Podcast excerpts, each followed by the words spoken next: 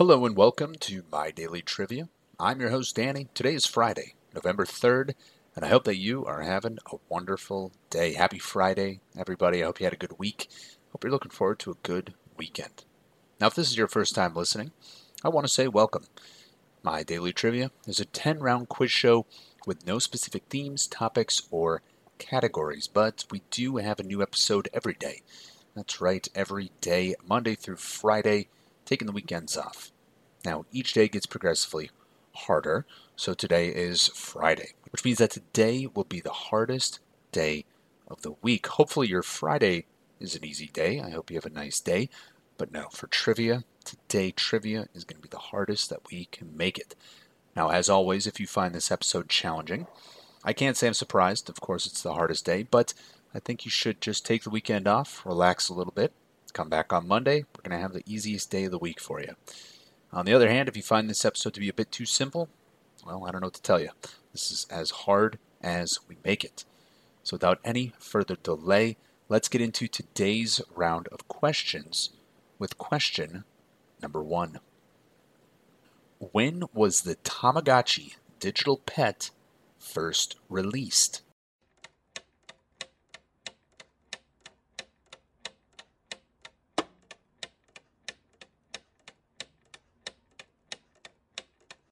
The Tamagotchi first came out in 1996. The Tamagotchi, which is a word meaning roughly egg watch in Japanese, is a handheld digital pet that was created in Japan by Akihiro Yokoi of Wiz and Aki Maita of Bandai. It was released by Bandai on November 23, 1996 in Japan and in the United States on May 1st, 1997, quickly becoming one of the biggest toy fads of the late 90s and the early 2000s. As of March 2021, over 83 million units have been sold worldwide. Most Tamagotchi are housed in a small, egg shaped handheld video game with an interface consisting of three buttons. I happen to remember I had a Tamagotchi as a kid.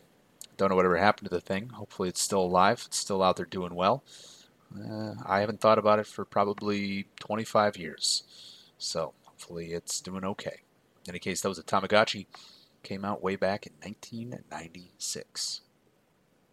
Question number two In which sport is the America's Cup awarded?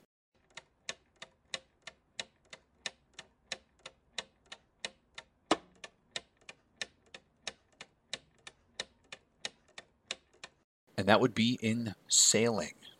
That is a cup for sailing contest.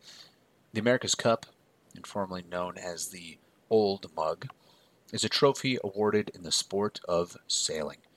It is the oldest international competition still operating in any sport. America's Cup match, match races are held between two sailing yachts, one from the yacht club that currently holds the trophy, known as the Defender, and the other from a yacht club that is challenging for the Cup, of course known as the Challenger. Matches are held several years apart on dates agreed between the Defender and the Challenger. There is no fixed schedule, but the races have generally been held every three to four years. Most recent America's Cup match took place in March of 2021. Now, I looked it up, I watched that match from 2021 absolutely fascinating. First of all, I did not know that they went that fast. They're moving at about 55 miles per hour. Sorry, I don't have the kilometers in front of me. I mean, that's pretty darn quick for a boat. Also, something I did not know is that while they're sailing, the entire boat is pretty much up out of the water. They're sailing on like these fins that are stuck in the water. Absolutely incredible. You watch the guys, they're moving around, they're cranking things up, they're running back and forth. It's very impressive. So, in any case, they're doing all of that work, all of that work in sailing to try and win America's Cup. Moving on to question number three Which Hawaiian musician was well known for his cover of Somewhere Over the Rainbow?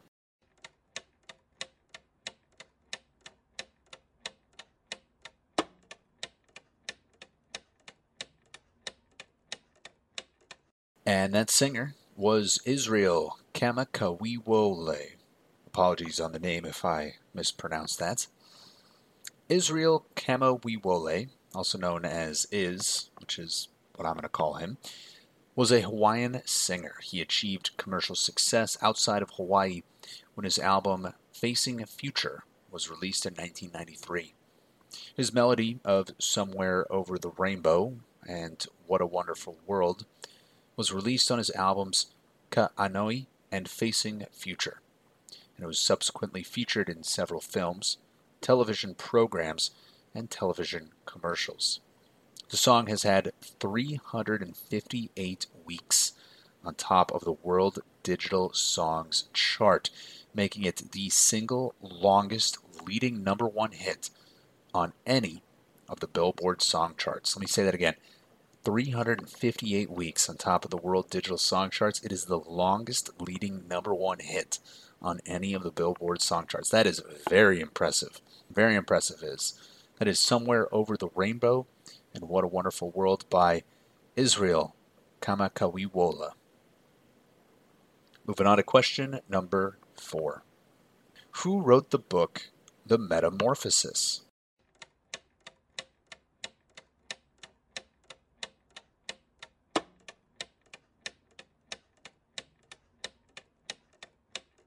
And that author is Franz Kafka.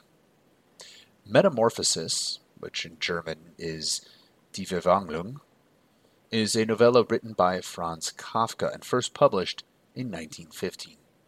One of Kafka's best known works, Metamorphosis tells the story of his salesman Gregor Samsa, who wakes up one morning to find himself inexplicably transformed into a huge insect and subsequently struggles to adjust to his new condition.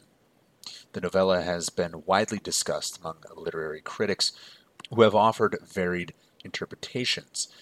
In popular culture and adaptations of the novella, the insect is commonly depicted as a cockroach.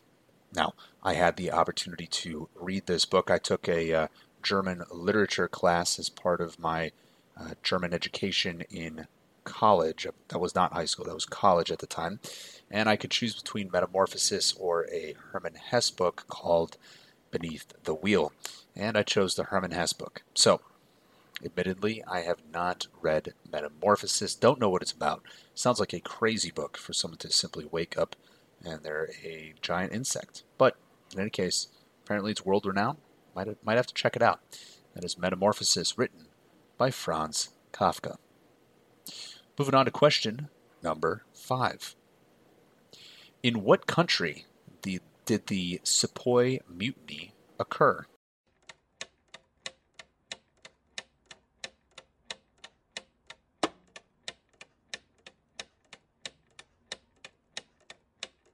And the Sepoy Mutiny that took place in India. The Indian Rebellion of 1857 was a major uprising in India between 1857 and 1858 it was against the rule of the British East India Company, which functioned as a sovereign on behalf of the British Crown.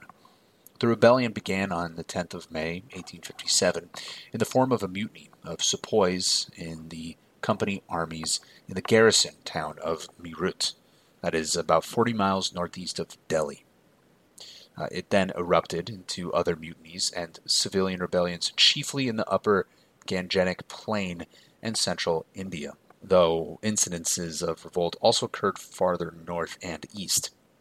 The rebellion posed a military threat to British power in that region. It was finally contained only when the rebels' defeat in Gwalior on June 20th, 1858. Now, sepoy, by the way, is a term for an Indian infantryman. So, the Sepoy Mutiny, that's what it's named after. And it took place, of course, in India. Moving on to question number six. What is measured in Mickeys? That's Mickey, M I C K E Y. What is measured in Mickeys?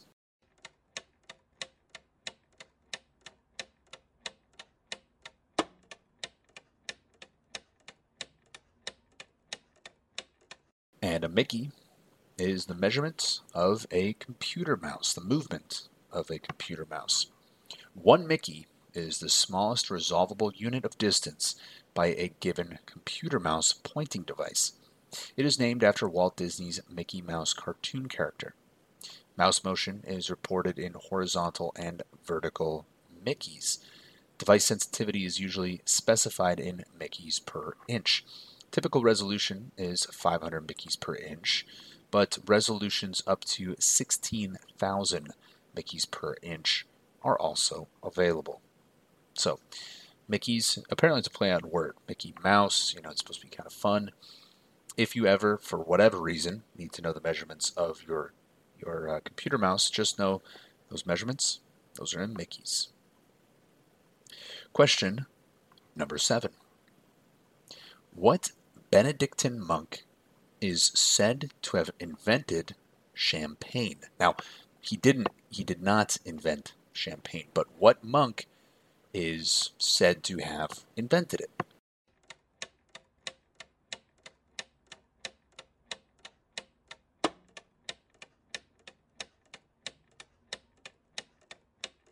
Now, this is a name you've probably heard. That monk was Dom Perignon. Dom Pierre Perignon was a French Benedictine monk who made important contributions to the production and quality of champagne wine in an era when the region's wines were predominantly still red. Now, popular myths frequently, but erroneously, credit him with the invention of sparkling champagne, which did not become the dominant style of champagne until the mid 19th century. It's about uh, it's about 100 years maybe after he was alive.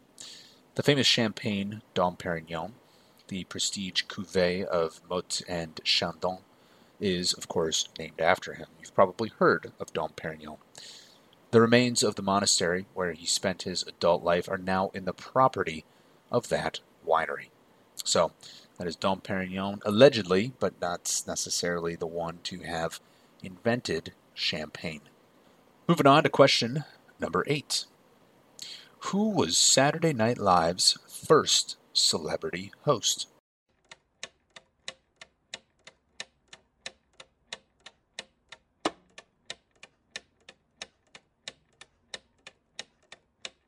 And that very first host was George Carlin. When SNL first show, first aired on October 11th, 1975, with George Carlin as its host, it was initially called NBC's Saturday Night because ABC featured a program at the same time titled Saturday Night Live with Howard Cosell. After ABC canceled the Cosell program in 1976, the NBC program changed its name to Saturday Night Live, starting with the 17th episode of the second season, the episode hosted by Jack Burns on March 26, 1977. Every night, Don Pardo introduced the cast. It was a job that he would hold for 39 years until his death in 2014. So, all the way back in 1975, the first episode or the first show of Saturday Night Live that was hosted by George Carlin. Moving on to question number nine. Which country popularized the Tim Tam Slam?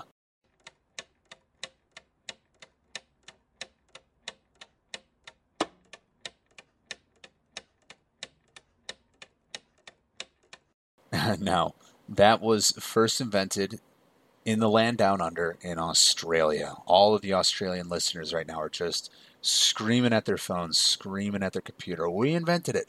I know. Australia, you invented, you popularized the Tim Tam Slam. Now, for the rest of the world, myself included, we probably don't know what a Tim Tam is. So, let me break this down for you.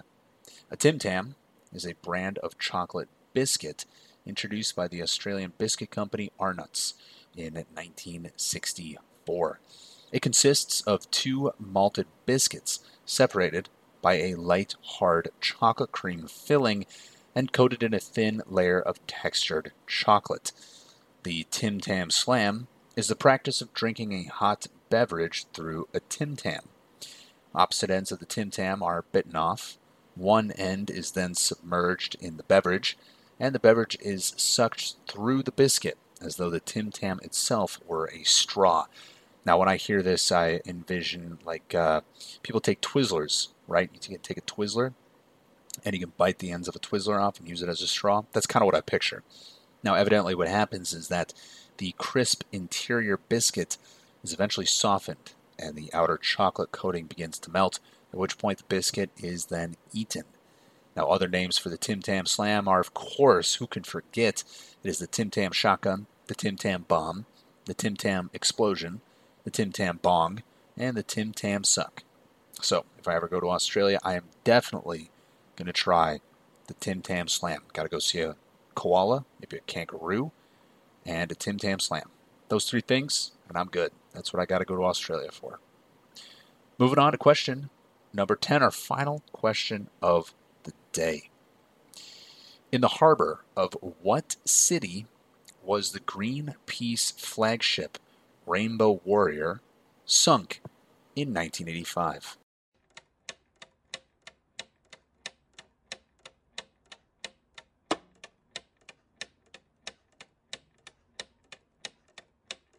And that ship sank in the port of Auckland. That's Auckland, New Zealand. Got Australia on the show, got New Zealand in the show. Can't forget their neighbors to the east. The sinking of the Rainbow Warrior, codenamed Operation Satanique, was a state terrorism bombing operation by the Action Branch of the French Foreign Intelligence Agency the Directorate General for External Security. It was carried out on the 10th of July in 1985. Now, during the operation, two operatives sank the flagship of the Greenpeace fleet, Rainbow Warrior, at the port of Auckland on her way to a protest against a planned French nuclear test in Mururoa. Fernando Pereira, a photographer, unfortunately drowned on the sinking of the ship. Now, this is a very strange story, and, and as far as I'm aware, many Americans don't know this story, but it's true. The French sent two operatives to sink this ship that was stationed just outside of Auckland, New Zealand, and unfortunately, one man died. That was all the way back in 1985. That took place just outside of Auckland. So that will conclude this round of My Daily Trivia. If you found this round a bit too simple, I don't know what to tell you. This is as hard as we can make it. And uh, I guess you can pat yourself on the back. On the other hand, if you found this episode to be a bit uh, a bit too challenging, well, why don't you take the weekend off, relax a little bit, come back to us on Monday, where we we're going to have the easiest day of the week. I want to thank all of you again for listening to my daily trivia. I'm your host Danny, and I will see all of you on Monday.